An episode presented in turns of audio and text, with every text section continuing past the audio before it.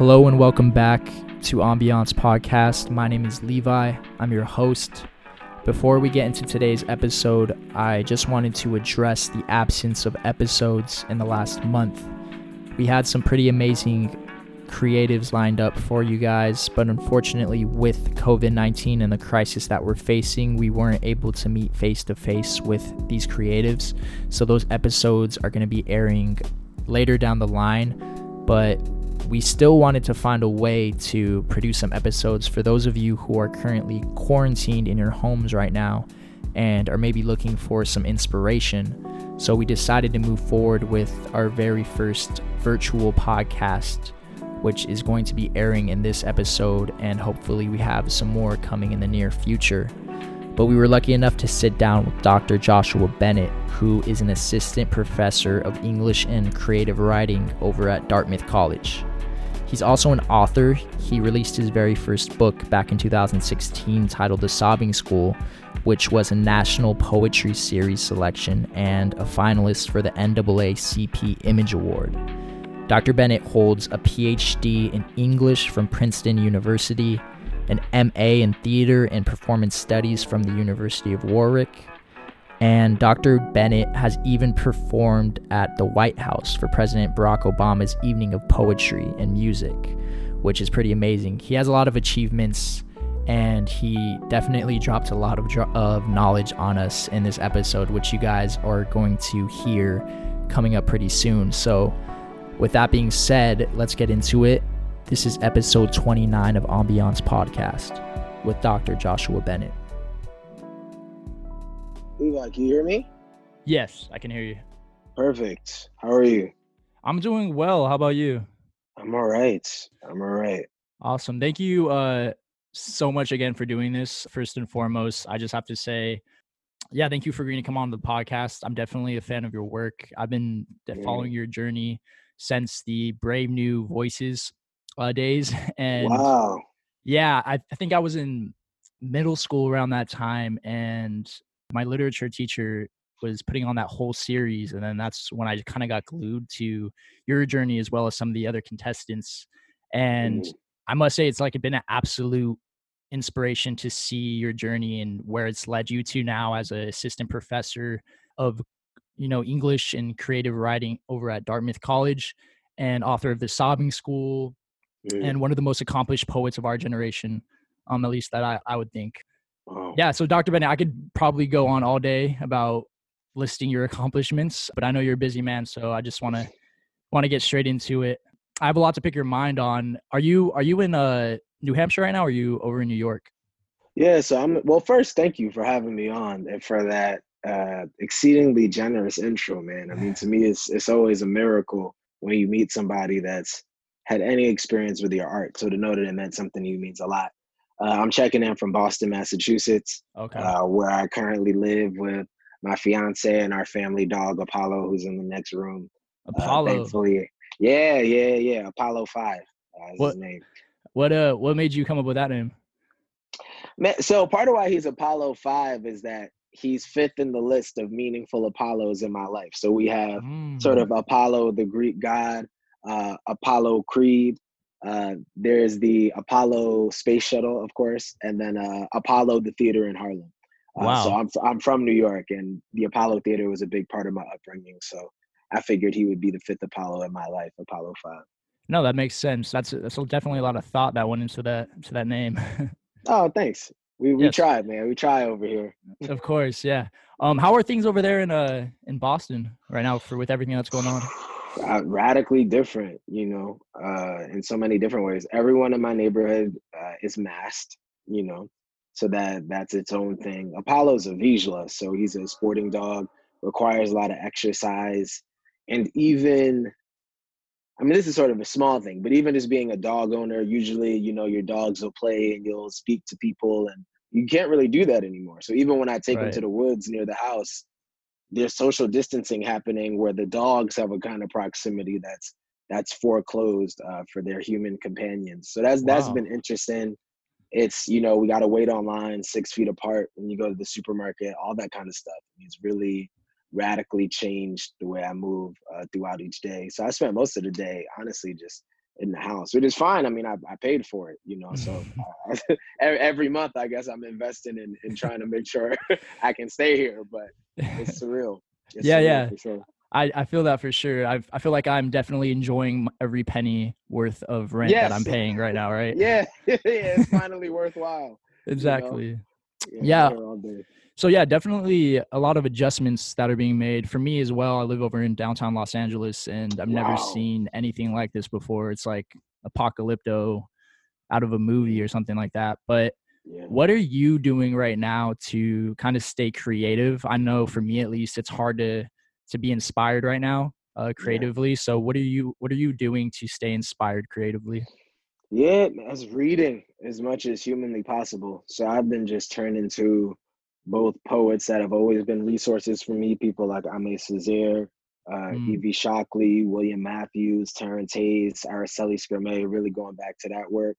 In addition to just trying to write a lot of new poems and just trying to get creative. So I'm writing a novel now. I mean, I've just really tried to step outside of the box um, and work in forms that are unfamiliar to me, just as a way of really keeping my mind sort of sharp in this period. Um, okay. Bes- besides that, mostly just checking in with friends. You know, I find that when I have writing writer's block, what helps me the most is really just to try to get back to living. And so, since I can't hang out with anybody, I just try to call friends, talk to them for a couple hours, uh, and then do my best to let that inspire the work.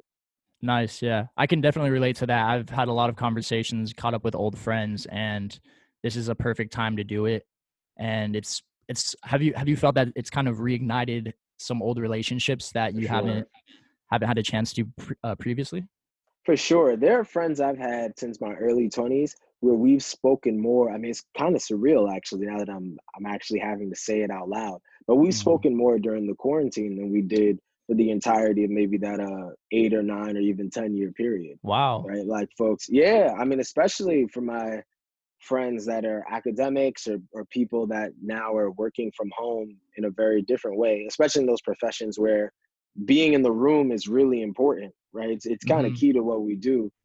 I've had to check in with those people and share best practices and figure out what does it even mean to teach via Zoom um, yeah. and feel like I'm doing something meaningful. What is checking in on students uh, whose parents are struggling, people whose parents are losing their jobs, people who maybe were admitted to graduate programs and those offers got rescinded. What does it mean to to sort of be an educator right now?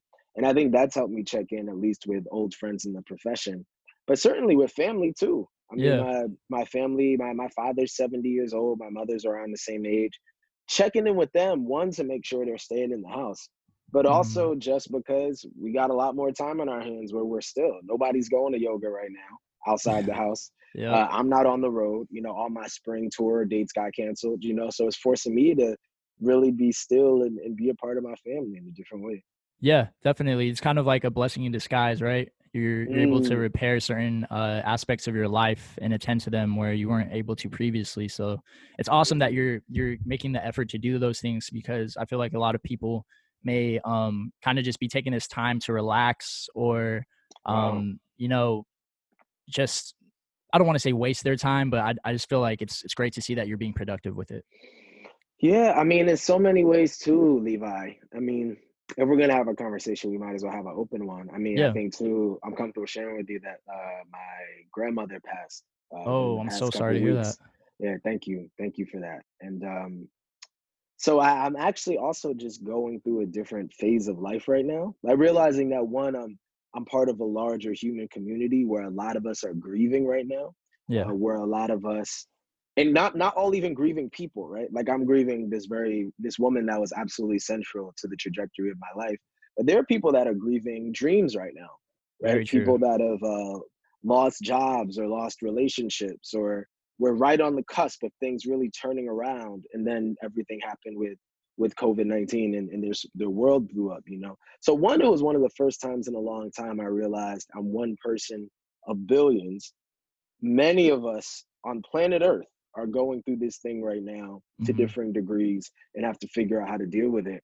So yeah in so many ways it really feels like i didn't really have a choice you know? Like that happened with my grandmother then a couple of my cousins uh, were sick, got sick with the virus. Oh, and wow. then my, my uncle got sick and we had to find an aide to take care of him. And then I had these new books coming out. So trying right. to find ways to talk about a book of theory or a book of poems in a pandemic, right? Because yeah. you also, I think, for a lot of us, you're having a crisis of identity, right? Yes. Around what, no matter 100%. what you do. If you're a 100%. creative person, you're like, okay, but people are losing their jobs, people are dying, people are getting sick and suffering.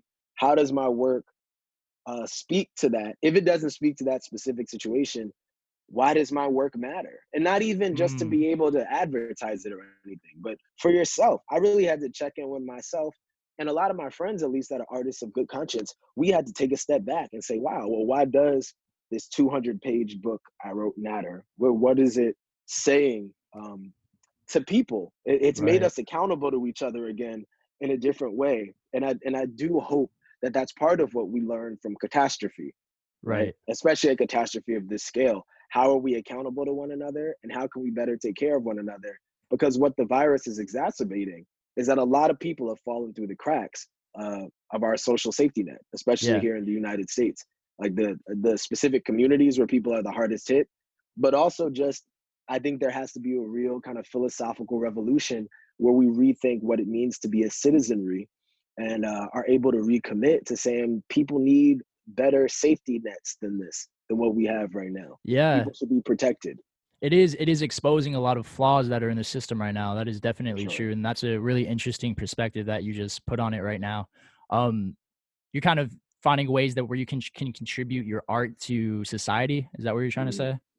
I'm trying. You know, I gave a reading on on Zoom actually. Uh maybe last week. Yeah, I think last week I had a reading on Zoom, which wasn't even just my poems. So I also just read poems that mean a lot to me and uh, mm-hmm. po- from poets I think people should be checking out in this time, um, which is complicated again. Like this is such a, a heavy, hard hitting time.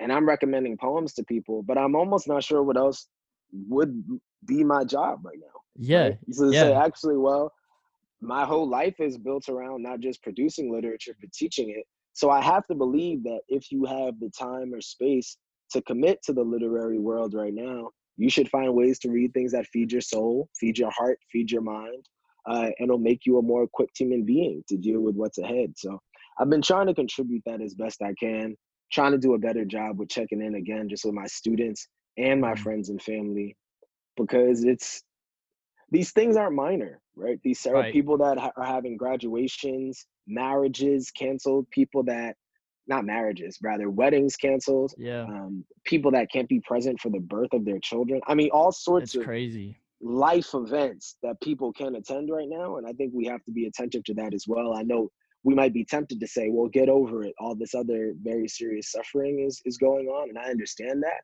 But at the same time, I'm not going to say that to a 21 year old who dreamed their whole life of their college graduation yeah. or someone that's wanted to be a mother or father for their entire life and now they don't get to share that pivotal moment with someone that they they love that yeah that that's another kind of catastrophe definitely and you empathize with it i feel like because you think back to when you graduated right and you just mm-hmm. think what if For i sure. had that moment missing in my life and right. i know i know you gave that graduation speech right so can you yeah. like think about if you weren't able to do something like that and it's i think it's just crazy because nobody was prepared for this, right? And there's no way you could have been prepared for it. So it's it's just a big adjustment period for everyone in the world. And yeah. yeah.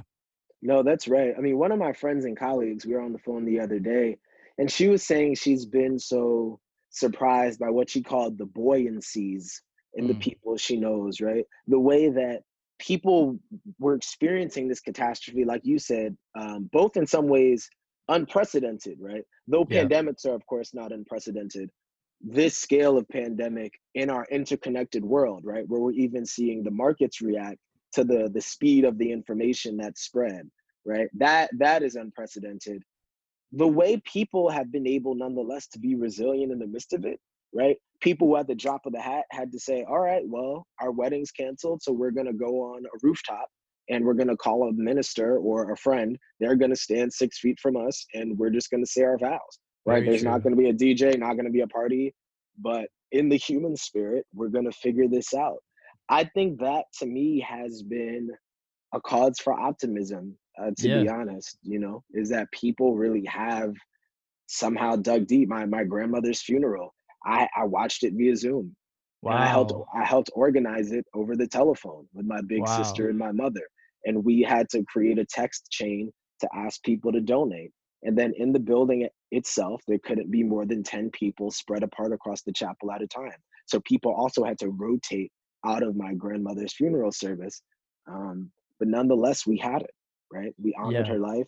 And I'm hoping in the summer we could have a much bigger memorial, right? But yeah. even just the, the speed with which people realized that that was their new reality and that nonetheless we had to carry through that kind of ceremony because burying each other is something human beings do. Yeah. Um, you know, marriage vows, these kind of ceremonies, they're important to who we are as a species. And so that yeah. that has been heartening for me to see that. It's it's not like you can just wait to grieve until this is over, right? I mean, no you can't you can't wait for something like that. Since since this is kind of heavy on your heart, I kind of wanted wanted you to speak on it. Um, yeah. how much of an impact did your grandma grandmother have um on your upbringing?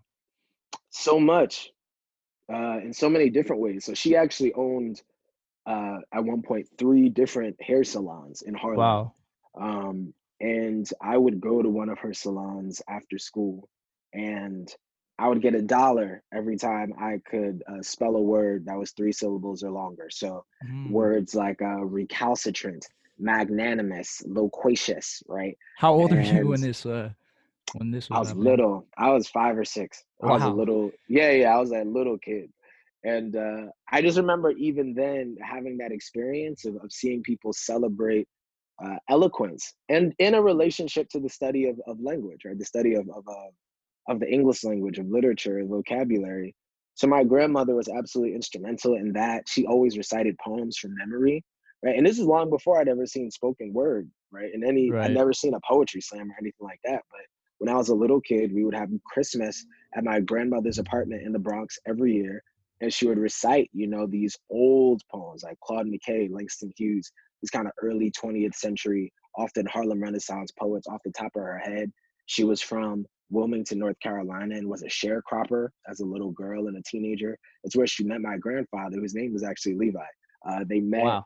Yeah, it's kind of incredible. They it's a family name, so as soon as I saw your email, I was like, all right, we're gonna do this. uh, they they met in a strawberry field, you know, and came up north together. And so, even the fact that I teach uh, African American literature, especially with a focus on the environment. I think mm-hmm. so much of that is coming from that history of people that had this relationship to the land that of course was fraught right? It was it was circumscribed by uh, extraction and theft. Like the the crops my grandmother was picking she was not getting paid properly right for that labor. And somehow in the midst of that she still able, was able to fall in love um, and develop a relationship to the land that wasn't just traumatic. And that taught right. me something you know that no matter the context or environment you grow up in they really can't kill your imagination.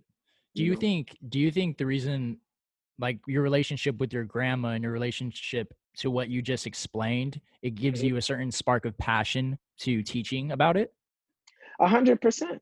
I just believe literature matters, right? I believe right. poetry matters. I think expression is absolutely key. And if I didn't, I would do something else, which I try mm. not to say too much in the classroom, but I really feel that way man. Like I I could have done a lot of things. I could have become a preacher, a lawyer. I wanted to be a paleontologist when I was a little boy. Wow. Uh, and I, I love being a professor, but I, I don't think it's the only thing I'm good at. And it's not the only thing I've ever loved. The reason I made the choice to do this was I believed that having good teachers changed my life. Mm. I hmm. think I would have been a very different kind of person if specific teachers that I remember by name had not intervened in my life given me specific books and essays and poems that changed the way I thought about what the world was and who I could be in it. Right. Wow. So I'm super passionate about it because I I just think it matters. I was a really angry kid. Spoken word gave me this incredible outlet to express myself, uh, to make friends. I also didn't know how to make friends for a lot of my life. Poetry slam just gave me something to talk about with people. And okay. um, I, I'm immensely thankful for that. Yeah, you actually just took my next question out of my mouth. I was going to ask you, yeah. you know, growing up in an underfunded public school system in Yonkers, New York, it definitely could have been easy for you to go another route, right? But sure. yeah, all of those things that you just stated kind of helped you stay focused, right? Um, and stay on mm. path. And uh, you had people in your life that obviously had a big, a huge impact on you, right? Yeah, for sure. A hundred percent. My sixth grade math teacher, Miss Riley. Shout out Miss Riley. Yeah, shout out to her in particular. You know, she signed me up for this uh, summer program called Summer Bridge, which is at Riverdale Country Schools, a private school in Riverdale, New York. And I went to school during the summer when I was 11 years old, 12 years old, 13 years old to prepare to take an entrance exam to end up in an independent school for high school, uh, Rye Country Day School, which changed again, changed the trajectory in my life. But yeah, I could have gone in a bunch of different ways. It was teachers, it was my family, it was mentors, and also friends who yeah. helped me believe it was okay to be smart. Um, and this, I don't know that this is a popular opinion necessarily, but even my bullies, like people that were quite cruel to me on the one hand, I think nonetheless, how to say this? I think seeing the pain, because I think even then I had a sense that they were being really mean. Frankly, that was the language I used when I was 11, so it's the language I'll use now.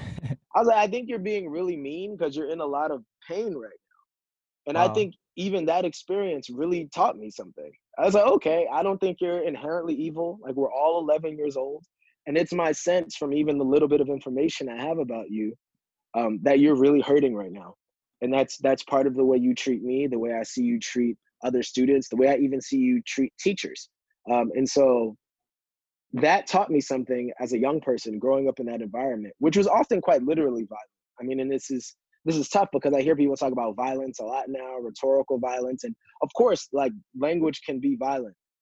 But i think as someone who grew up seeing people get knocked in the head with in, with bottles and jumped and stuff like there are levels to violence. Yeah. And so seeing that as a kid, it it taught me that uh, when we talk about violence, we have to be very clear about what most people in the world mean by violence and what they live through.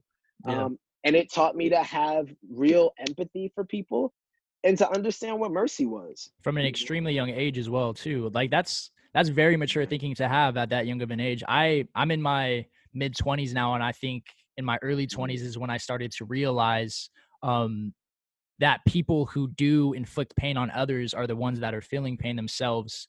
And that's yeah. crazy that you started to realize that when you were at that young of an age. That's pretty next level mm-hmm. thinking. Oh, well, thank you. Um, a lot of that's from family too. You know, my father's a veteran and uh, was diagnosed with PTSD. And I think even seeing that, right? Like he fought in Vietnam when he was a 17 year old boy. You wow. know, and your grandparents that, can have like a movie written on written about. Yeah, them, my so. grandparents, my parents, like it's my dad in particular is a textbook. Man, my dad integrated okay. his high school. His high school was uh was segregated in Birmingham, wow. Alabama. He was the first black student to attend and graduate from his high school. Then, because his little brother, my uncle, who's still alive, he's a, he's a minister uh, in Richmond, Virginia. Hi, hi, Uncle Stanley. Um, and when he mm-hmm. wanted to enlist in the Vietnam War. And the recruiter told them that they wanted to take two sons from the same family. So my father enlisted to keep my uncle from having to go. Right. Wow. And of course, you know, they sent them both. Right. Right. And but this is as a 17 year old kid. Do you see what I'm saying? Like yeah. he was willing to lay down his life for his brother. And then of course, as his son, I saw the effects of not just that war, but living through Jim Crow and coming back mm-hmm. from Vietnam and not having a culture here in the states that really celebrated many of those men right that had made that that incredible sacrifice right and so i knew from an early age that people that go through intense pain and abuse they wear it often yes. right mm-hmm. now i think as an adult with his own sort of trauma and, and traumatic experiences i know that it's still my responsibility to go to therapy to exercise to like, do the things i need to do so i don't you know spread that far become one of those people that inflicts the pain on others. Right but little kids don't know that right? Yeah. I'm i'm i didn't grow up really in an abusive environment. Like my my parents you know struggle with various things but seeing what a lot of my peers went through i went through nothing like that. My parents told me they loved me they told me i was smart i had books and i didn't have a lot of clothes because we didn't have a lot of money but um, people invested in me. I believed that i deserved to to live and to flourish and that's not something that um one should take for granted because not everyone grows up in that kind of environment definitely so you have i know that you have three disabled siblings right mm-hmm. um how much of an impact did that have on your upbringing I know that you had a lot of poems um, dedicated to your siblings. So, yeah. it, was that your way of kind of giving them a voice? Mm, not so much giving them a voice as trying to paint uh, a robust picture okay. of what growing up in that environment taught me about the world, right? Which is that there are many people with disabilities on planet Earth, right? That in many ways, I mean, so I started my graduate research as someone in the field of disability studies, and some of the language they use in that field is that people with disabilities are the largest minority in the United States, for instance, mm. right? And that all of us, if we live long enough, will eventually become disabled, right? True. Like our true. vision, vision will change, hearing will change, uh, your ability to to walk will change, right? Like our bodies are are dynamic, right? The human brain is dynamic. So my poem about my little brother uh, Levi, for instance, right? Right. Um, that poem took me 10 years to write because he was diagnosed as uh, being on the autism spectrum when he was three years old. But it took me until, you know, a decade later to write that poem because I wanted to have what felt like the right language to to describe the feeling, right? Which right. was which was largely not that um that I lost something necessarily, right? But the idea that I knew I lived in a world where people would map terrible things on him when they saw him or wouldn't be patient with him, right? Or would right. see themselves as being patient with him when he was actually being patient with them. So that that experience just taught me a great deal. You know, my older brother's schizophrenia diagnosis, like that, that became apparent after he was incarcerated as a teenager, right? So also when I was young, I started making those connections between whatever okay. Our jail and prison system was and the state of mental health in this country, right? right? Which, if you look at the statistics, those are intimately connected, right? Yes. Both people that are diagnosed as having mental health issues and then go into prison, but also people who develop those kind of conditions and have them exacerbated by being incarcerated, right? So, again, just like where we began this conversation, you have to think about these things as interconnected. And I think growing up in a family with multiple people with disabilities um, pushed me, even as a very young person, to think, okay, I can't take certain categories for granted. And we need to be thinking about class, gender, race, disability, all of these things at the same time when we talk about human experience.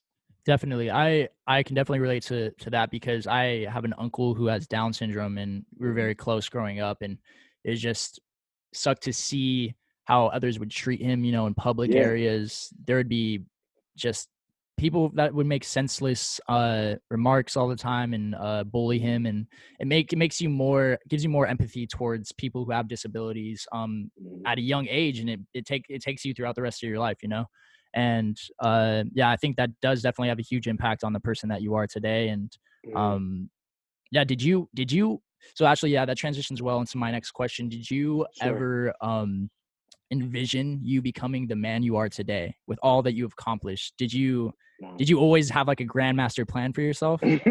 That's a good question. I, I, did not. I did not always have a grandmaster plan. I promise. When I was in high school, I was just trying to graduate high school. You know, um, right? I didn't. To be honest, Levi, I didn't even have a lot of the language for the stuff I'm doing now. Like I didn't know any professors right. when I was a kid. I didn't know what a professor was until I was 17 years old, and someone gave me a copy of the Cornel West book, Race Matters I read the book, I turned it over, and I saw that he was a professor of African American studies at Princeton, right? All I knew about Princeton at the time was that uh, Uncle Phil from The Fresh Prince went there, right? that was all I knew about Princeton, right? I'd never heard of African American studies. And at that moment, I realized that, of course, I knew what college was, right? Like I was in the process of applying to colleges, but I'd never thought about the process through which one becomes a professor or what professors actually do besides teach on college campuses, right? So Right. I figured out, well, clearly they write books, right? That's one thing they do. But this guy, Cornel West, it seemed like had a whole kind of public project. He was giving speeches and lectures and traveling the world and talking to rappers, you know, about their relationship to language. And so part of why I think it was hard for me at the time to imagine some of what I'm doing now is I didn't know anyone that had ever done it. I didn't know anyone that had been a spoken word poet, but also published books and was also a a professor. You know, I, I had no idea what what that would look like, and honestly, I'm really thankful for that. You know, I'm I'm thankful that my parents were working class people who both worked for the post office. You know, uh, my father explicitly, when he would drop me at school, say, "I go to this job which I don't like, so you can have options," is what he said. Wow. Right, so you can have choices. Um, and I'm really thankful to have parents who allowed me to be something they'd never seen. I think that's got to be really hard. Right? I told Yeah. my mother I wanted to be a poet. She looked at me like I said I want to grow up and be a dragon. I mean, it was it was weird fantasy stuff. And then she got to go to the White House, so she thought that was you know maybe this is a solid Maybe point. this Once she met once she met Michelle Obama, she was like, all right, I'm gonna ease up on the kid. And uh, so no, I, I never really had it mapped out, and I'm exceedingly thankful, you know, that a lot of this has come together. Um, I've worked hard, but so much of it is just, you know, for me, grace, you know, uh, the grace of God and the, the thoughtfulness of everyday people, you know, people that watch my videos. I'm still Yeah. shocked by that. People that watch my videos, people that come to shows, people that buy books. I genuinely don't take that for granted. I don't want it to seem uh, performative. It's not like, oh, shucks, you guys like me. It really is mind blowing to me that people take the time to embrace the art of a person they've never met. That that will never cease to be incredible to me. I've been performing since really since I was four years old, but in terms of professionally, since I was 19 years old. Right, I've been on Yeah. the road for over a decade, and every time I have a performance, it blows my mind to see people in the seats. You know. with with that being said um as somebody who used to be fearful of public speaking myself i Yeah. i overcame that um at a certain point in my life um did you ever feel fear, fearful of being of public speaking and if so how did you overcome that fear to become the the maestro of public speaking that you are today Oh wow, Levi, we need you to do a blurb on one of my books. This, this is great. You're I giving me a lot of. You're giving me great quotables today. i I, got I'm still. I'm still afraid of public speaking. really Yeah, even when I talk to high school students, I tell them that all the time. Uh, before I give a lecture in class, before I perform, before I give a speech, I still feel the, and it's not just butterflies. They're bigger than that. They're mockingbirds or something. I mean, I wow I really go through it uh, every time I perform.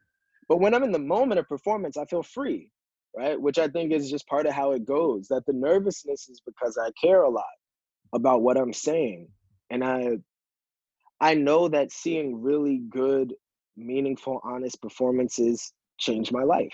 So so I know that every time I get on stage, that possibility is there. Not because I'm so great, just because performance can do that to people. yeah You see a really beautiful opera, you hear an amazing guitar riff, that has the opportunity to make something in your brain click, and you're Mhm. a different person after that. So I think I overcame it just by doing it, right? I don't even know so much that I overcame it as I overcome it, if that makes sense. That every mm-hmm. time I go in front of a microphone, I'm overcoming it. I'm working through it. And I think that's how you build least for- confidence right for sure. I mean, I'm confident in it. So maybe I should establish that.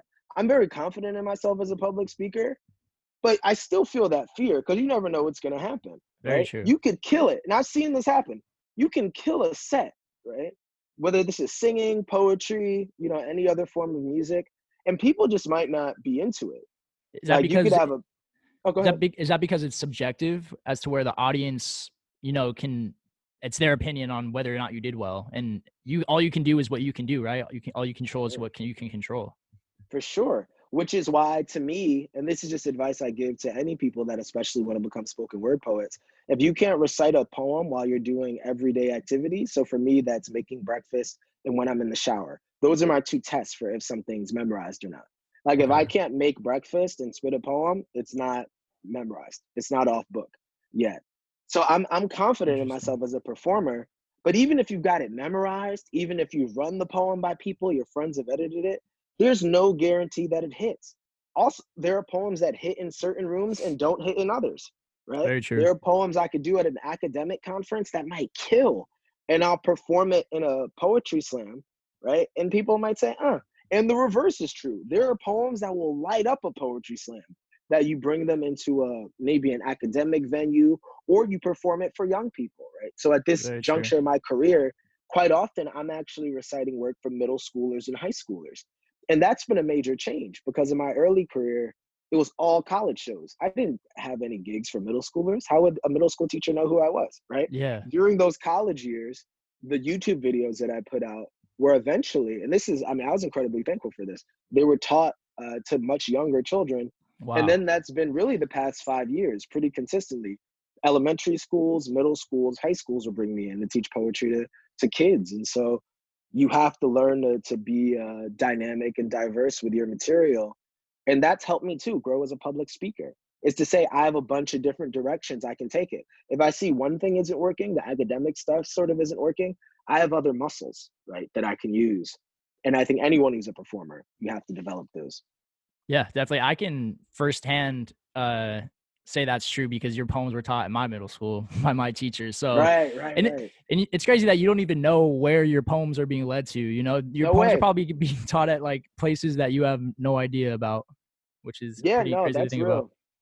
No, it's incredible. One of my friends, he sent me a Facebook message. I wanted to get the platform right because it wasn't a text. He sent me a Facebook message of his classroom in the Philippines where he was playing Wow. my video, and it boggled my mind. I mean, when I had a manager still, uh, my older sister, she would show me the metrics from our Facebook pages.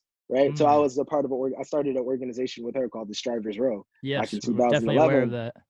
Yeah, so she ran our metrics through Facebook, and I was seeing we had people watching our poems in South Africa, Iran, Great Britain, Man. Australia. I mean, all across the world, and I'd never fathomed that. You know, that people even outside a room I might be performing in live would hear the poems, much less people on other continents. You know, but that's Yeah. the reach, both of the internet, but the reach of art in almost any era. You know, some Yeah. stuff takes off and travels, and you can't predict it. That's got to be super humbling to see those type of numbers and see those type of places where it's where people are view, are viewing your videos. That's For crazy. sure. Um, what is what are you? Would you have a certain process that you go through mentally before you do uh do a public performance? Um, is there a certain like routine that you have um that you can recommend to other people that might be scared of public speaking? Yeah, for sure. I I mean, and I hope this isn't too repetitive, but I, I just run the poem again one or two times that morning. I might even run through. I want to be honest here. I don't think I run through entire sets anymore. I would recommend that if you're starting off. Um, Okay. To know, have at least a general sense. If you're a poet, so this is specifically for poets, have a sense of the order, right? That might change, and I would say have a sense of the order so you can be open to change Mm, right? I, I still do this every time I get up for a reading or performance. I have a general sense of the itinerary, like what poems I'm going to read and, and in what sequence. But if I'm seeing a particular type of poem isn't working, this is just the, the entertainer in me, I'm going to switch out of that and try something else because it's just not as fun for me if it's not working. Yeah. know? Just thinking And on I- your feet, kind of, right? You have to. I think any good performer, and I learned this maybe both from preachers and from jazz people, right?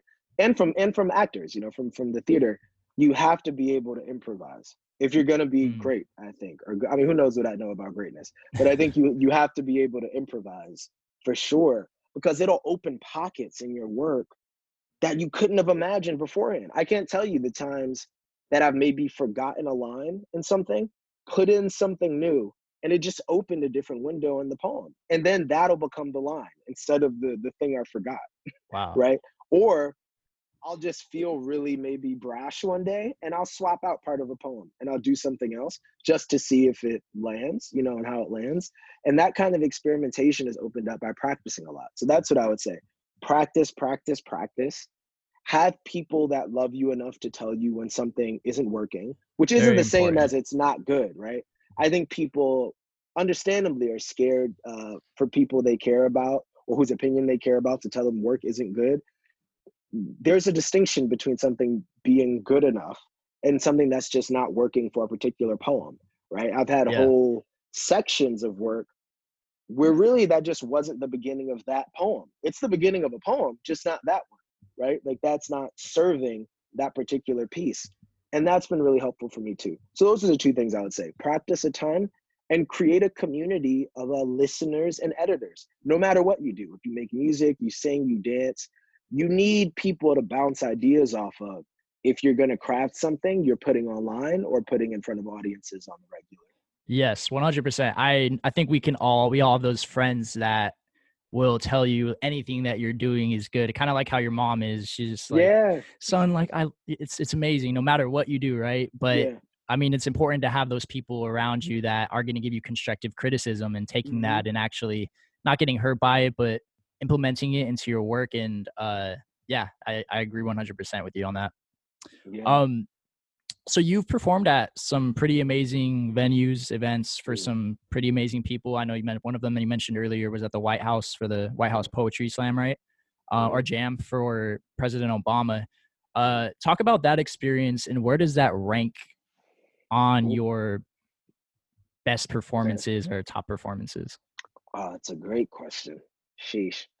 Uh, okay, so I'll talk about the experience first, then we'll go into the the power rankings. Uh, Mhm. so yeah, it was, I mean, life altering. You know, I was a junior in college. It was spring, I believe. No, no, no. I was a saw. No, I was a junior. I was a Okay. junior in college. Cause I lived in Du Bois College House at Penn. I remember where I was because I was studying for finals, and I got a phone call asking if I wanted to perform at the White House. And one, I said, of course, right? Then I course, yeah. literally did laps around my dorm. Like I ran down the stairs, was so hype. I did laps around the dorm. Just to And get the the game- excitement out? I was just, I'm from New York. So, and I, oh. I don't know. It might be like a cultural thing too. I just ran, I was like, woo, you know, I was so, because it's unbelievable. Like, yeah. again, so much of this, I think, is just being from Yonkers, not growing up with with money or really access, and the idea that I was gonna go perform a, one of my poems for, again, also the first Black president, right? There was Yes. there was sort of like, and I just voted for it, right? It was the first time I'd ever voted. I voted for Barack Obama, and the idea that now I was being invited to perform at the White House was incredible to me. So I was just so excited I had to run around a little bit. Uh, but then they gave me the specifics. They said, okay, we need a two minute poem on the theme of communication, right? And so then it got a bit more stressful. So I was saying, okay, how much time do I have? And I really only had, I think, about maybe a week and a half or so. It might have even been less than that. It wasn't two weeks. I think it was less than two weeks. and I you were had finals too, right? Come on. So I'm like, all right, I have schoolwork, and you're telling me I have to either compose something completely new or edit an existing poem down to two minutes and then have it in performance shape, not just for the stage, but for the White House, right? So that was super hectic, but some aspects of it were easy. So they asked me who my plus one was. It was my mom, just no doubt. So I get on, they, they, you know, pay for my Amtrak to DC and I'm standing at the front of the White House with the other poets from that evening, you know, Mayda Del Valle, Jamaica Osorio, who now I think is a political scientist at the University of Hawaii, Esperanza Spalding, Lin Manuel Miranda. James Earl Jones, Michael Jeez. Chabon. It was this wild moment where we were all together because we had to go through a Secret Service, you know, security clearance. and we had a, a run through, like we had a mic check basically, where we a sound check rather, where we you know tested the microphones and everybody ran through their thing, and so I performed it for that small group. That was the only rehearsal I had though. I performed the poem once for that group, and got really great feedback from everyone. Everyone was very generous, and then me, Lin Manuel Miranda, and James Earl Jones, we had like a freestyle cipher in the back of the White House. Wow. We got James on camera saying, Luke, I am your father. There's some old, you can ask Glenn about this. He has some old like phone footage of it. It was incredible.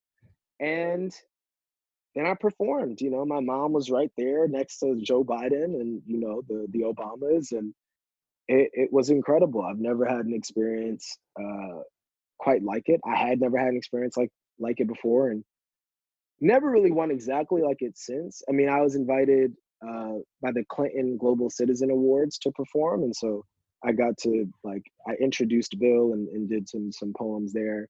Um, but there was nothing quite like that. Like the intimacy of the space, the fact that Spike Lee was there, Saul Williams was there, James Earl Jones did Othello, right? And like There's a lot of greatness first- going on in that building. It was ridiculous. Lin did the first public performance of what would eventually become Hamilton.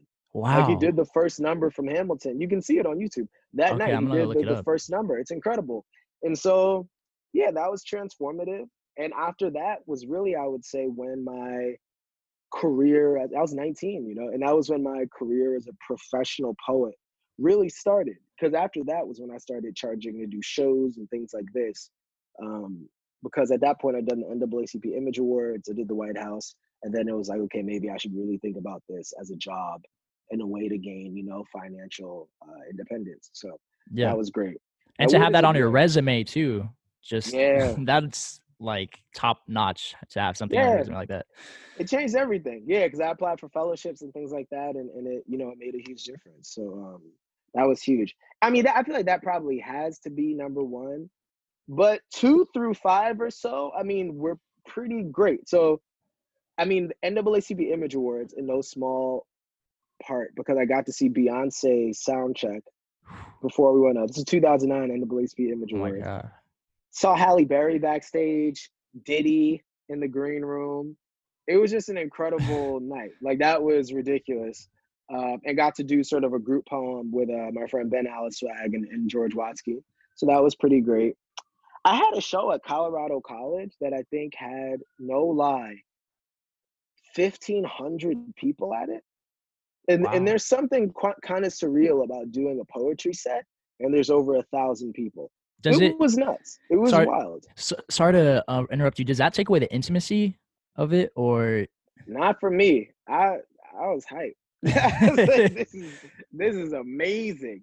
Uh, yeah, uh, there, there is something about a small crowd though that's special. But I think especially then the way I did the shows was there was a, a level of showmanship to it where I feel like having the big crowd didn't subtract from it. Like our okay. biggest Strivers Row crowd was around that number. Uh, and we had a show at Stage 48, which is, you know, a concert venue. And we packed it out. Over a thousand people, mm. you know, tickets sold. We had signings and everything like that, uh, autographs and photos after.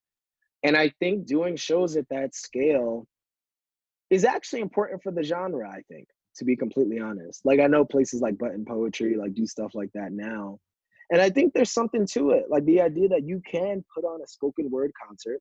I think hundreds to more than a thousand people will come out for that kind of stuff. And it becomes a way to elevate uh, not necessarily the art form as such, but it elevates what we can expect from the art form, right? Right. What kind of poem do you have to perform to hit a thousand people? in a That's room. Very true. And what does it mean to train yourself up to be able to do that? Um, I'm really thankful that I had to hone that skill, you know, in my 20s. I think it made a big difference. That's that's something that a lot of people don't think about. I think from the outside looking in. Um, so yeah. that's interesting that you have that perspective on it. Um, transitioning a bit into your writing, yeah. how long did you work on your debut book, uh, The Sobbing School? Yeah, it's a great question. So the first poem the oldest poem in the sobbing school is from 2012 okay and i think the poem i sent it off in 2015 so the last poems in that book the most recent poems in that book were written right before i sent it off in 2015 so really it was completely composed between 2012 and 2015 that book okay. so about three years and then it came out in 2016 so okay what it what it, what experiences uh did you kind of take from that and apply mm. to your writing that you're doing right now for um, being property of oneself, right? That's your yeah, being property myself. once myself. Yeah, yeah, yeah. No, that's great. I mean, but the thing is, so this is interesting. So being property once myself started as my dissertation. So I okay. actually wrote most of that book at the same time as the sobbing school. Mm. So it's it's interesting to me, and that book also started in 2012, really, when I was in a graduate seminar uh, on minstrelsy actually, and we read this book by Charles Chesnutt called The Conjure Woman, and there were all these stories in it where black people were being transformed into animals, into golems, into trees, wow. and I just kept thinking, what is this weird relationship to the environment that we're seeing expressed in these works, and can you find it elsewhere? Uh, and the answer was yes, and that's the argument of the book. Really, is that what I'm calling the Black environmental imagination is something we can just trace throughout the history of African American literature. And so I started writing that dissertation as a graduate student at Princeton at the exact same time that I was writing the Sobbing School. Um, and so now with my second book of poetry coming out, oh, that'll be out in September. That was a book that came out of the writing practices I learned from writing those first two books, right? Where I had to every day, you know, try to get something on the page then when you have a wealth of material, you can cut it down, right? To the right. I think this most recent book is maybe 39 poems, 36 or 39 poems. And you get it down to the stuff that works best together, right? You're trying to really capture a window in your life. So that that really helped liberate me, I think. This idea that you don't have to get down every good idea you ever had. You really just want to do your best to capture the beauty of a specific moment in your life because hopefully there'll be other books, right? You'll Right. have other poems. And if you're writing a dad poem, for instance, right? Like that's not the last poem you're going to write about your dad. So for Brave New Voices, for example, I had that poem Carbon Copy about my father, right? Mhm. And one of the central poems in this new book is a, a poem called America Will Be, which was in uh, Best American Poetry this year, which also kind of blew my mind. But that's another poem about my dad. It's very different from Carbon Copy in some ways, but it's also, you know, sort of similar themes, right? Across the expanse of history, how can I relate to my father? You know, we're so different in so many ways. I went to private school and I'm a professor, and like he integrated his high school and fought a war and worked, you know, a blue collar job for 40 years, you know, lifting bags of mail, you know, for 10 hours a day, running a Bible study, uh, being a deacon at a church, you know, very different sort of orientation to the world. Um, and my career as a poet, in many ways, can also be mapped through trying to figure out that relationship between me and my father and all of the various human beings in the world that are also trying to navigate um, that distance, right? How do we get closer to the people we love, right? And how do Yeah. we maintain whatever closeness we have already? Yeah, I noticed he he's on the cover, right? Yeah. Wow, you did your homework. amazing. for real. Yeah, I'm Yeah. telling you, man, I'm a fan. Your your work is This man was amazing, and I. This man was on it. Yeah, that's me and him. Uh, 1992. what Uh, made that- you What made you choose that specific picture? Ah, all right, I'm gonna be honest with these. This, this is an exclusive. No, no other outlet has this. okay. Um, so I sent Penguin maybe seven options for the cover, and they loved that one. Like I, I, I like that photo a lot, but I was open to other options, and they said no, 100%. This is the one, and it was the only image I sent them that was of me. Like the rest of them weren't family photos, right? Like they were these Right. sort of classical historical images for the most part, or else contemporary photos that I just found interesting but that that photo stuck out to me because of the intimacy it's it's like the way my father's holding me it's the way he's sort of looking at me it's the way i'm looking right into the camera right and Yeah. eating. What am i even eating in that like cornbread collard greens? I mean i'm, I'm looking at it i'm like why is a four year old eating this a huge plate of food that i was? And uh yeah a lot of the book is about my relationship to him but also because that title Owed is um it's a play on words so it's a play on ode ode right? The the form of poem you know it's often a, a celebration but it's also about what's owed to my father and uh, people like him right? It's about the legacy of reparations in this country but it's also about reparation as a concept. How do Yeah. we repair our relationships to each other right? For people we've lost touch with people we've fallen out with um, things about ourselves that we were raised to be ashamed of. How do you repair that right? Yeah. becoming an adult at least as far as i can tell is in large part about repairing things that other people broke for you right over the course of your growing up.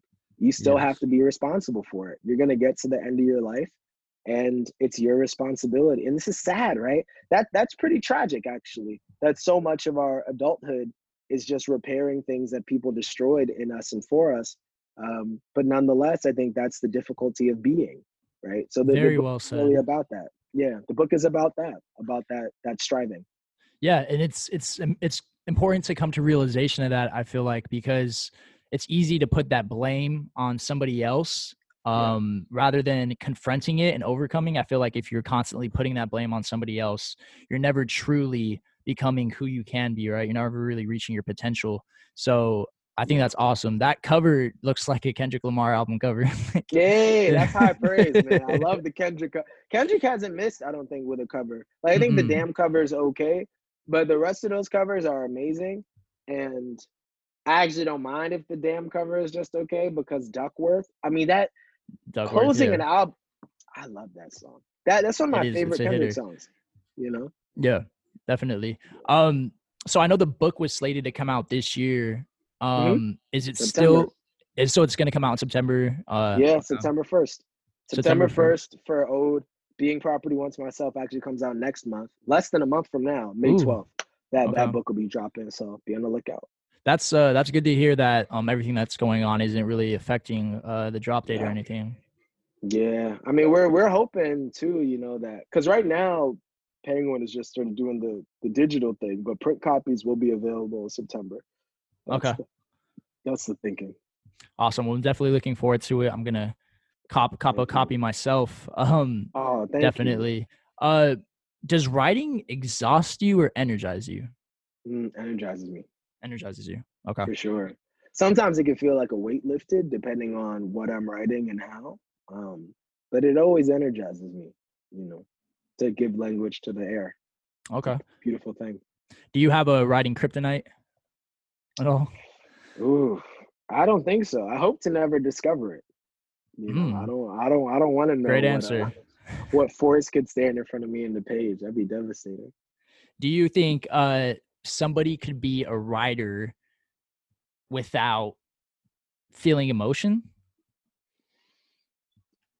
No, I mean, well, maybe you could, you could write something. I don't, I don't know how good the writing would be. Um, I've been thinking a lot about this Alfred North Whitehead essay called "The Aims of Education," and it opens. I don't want to butcher it, but I think it's um. He talks about culture basically being activity of thought is one phrase he uses, but also he says receptiveness to beauty and humane feeling. Okay. Right. That that's what culture is, and that's the purpose of education, right?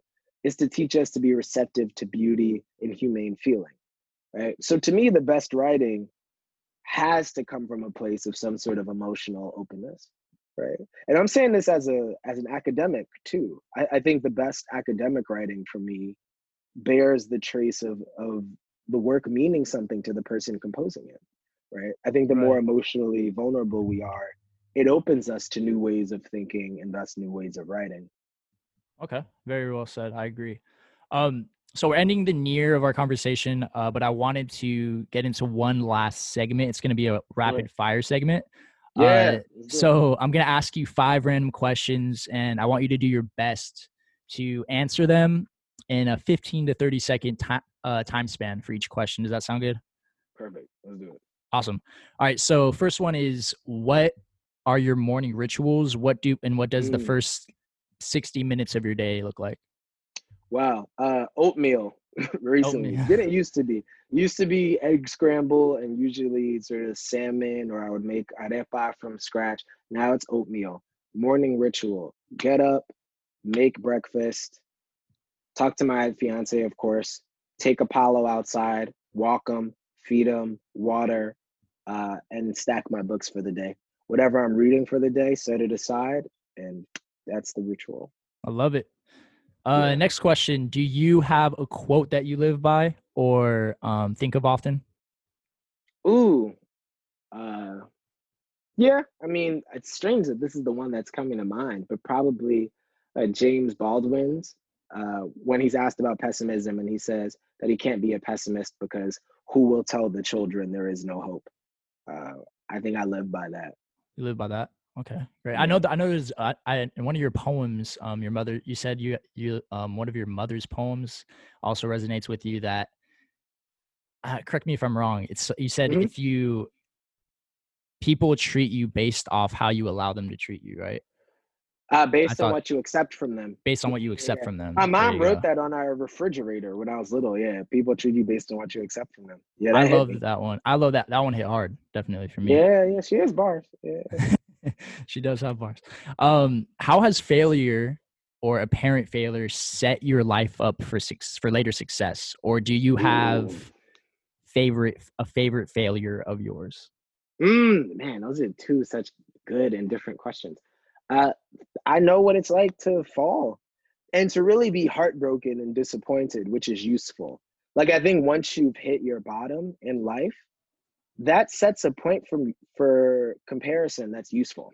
right? Okay, So even when you feel pain later, you remember, and your body kind of physically remembers, right? Certain kinds of heartbreak. And so I'm I'm I've never said this before. I'm glad that I got my heart broken and was devastated at various points in my life. When I was a kid, in my 20s, when I was in college, mm, feeling that helped me have a proper scale, I think, at least for myself. What's my favorite failure? Getting a D on my first essay in high school. because I'd never gotten that kind of grade on my writing before. And it helped me realize I was one going to be held to a different standard from that point on. And it taught me not to be too cocky and that there was a difference between confidence and cockiness.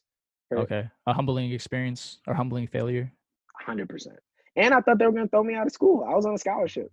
And For so, that D? yeah, dude, I was on a scholarship, an academic scholarship okay. in high school. And the first letter grade I ever got on an assignment was a D in oh, world God. civilizations. I couldn't believe it. I'd never seen a grade like that in my life. I was 14 years old and uh, it changed everything. Okay.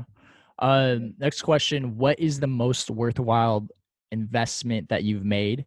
Um, it could be an investment of money, time, energy, or another resource. Mm, most worthwhile investment I've made.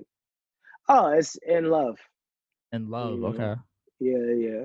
I think in particular with my older sister, like the time that I've invested over the course of my life in collaborating with her listening to her, learning from her. My sister also taught me how to read, write, walk, and talk. That's important. Then she became my manager and built the Strivers Row.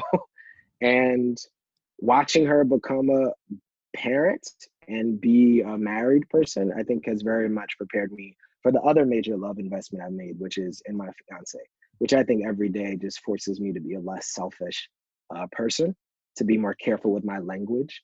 Um, and to realize that my life is fundamentally like not about me okay. in ways that are important. That was actually, if you don't mind, I'm going to spin off and ask another question because I forgot to ask this earlier. How yeah. Have your priorities changed from your early 20s to where you're at now? Whew. completely, completely, completely. Uh, so much now for me is about laying the foundation to have a family, one, um, so to have a legacy in different ways. I only thought about my legacy as a writer in my 20s. My entire life was about being the most uh, gifted writer possible. It was also about creating opportunities for other writers. I've always tried to take that very seriously. That I wanted, with whether it was with the Strivers Row or various kinds of um, academic projects I was working on, I wanted to create space for young writers and writers from historically marginalized communities uh, to express themselves. That was always important for me.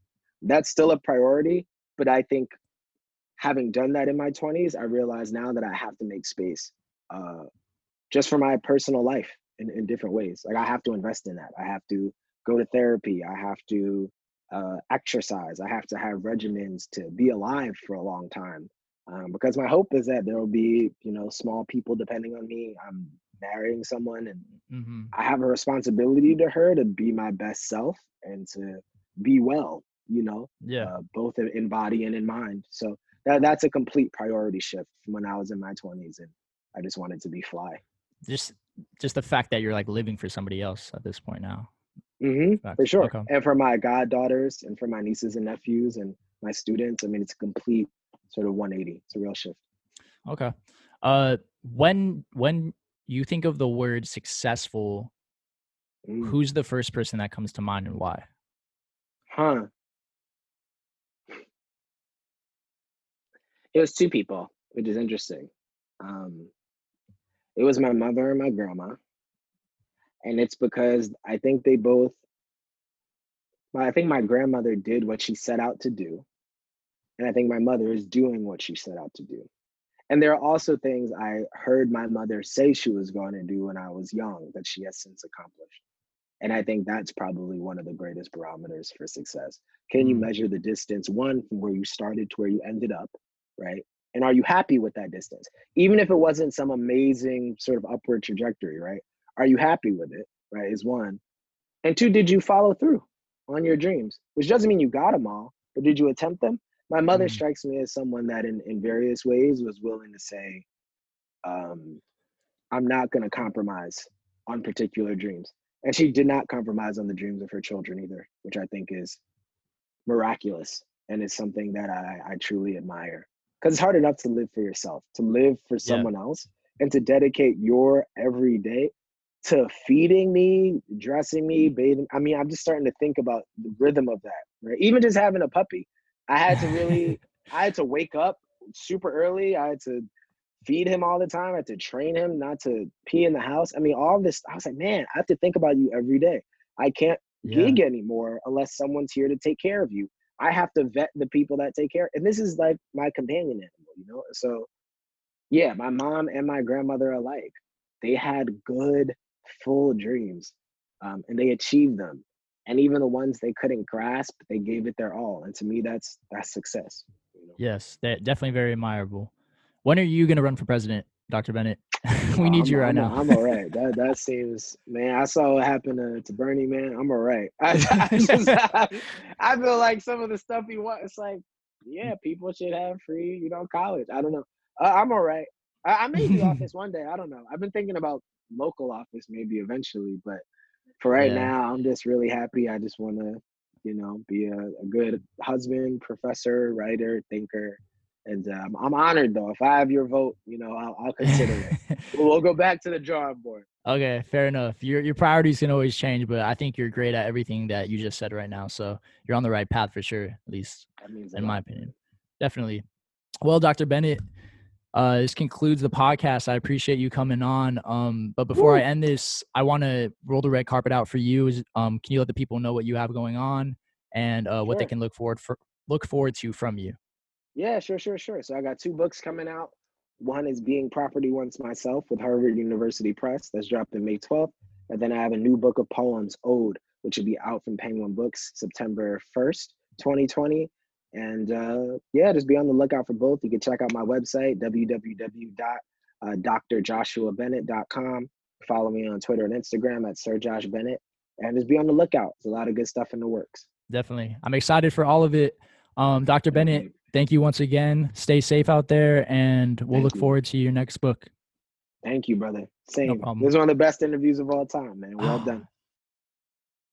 That's going to wrap it up for another episode of Ambiance Podcast. If you made it through to the end of the episode, man, you have no idea how much I appreciate that. If you enjoyed the episode, please tell a friend.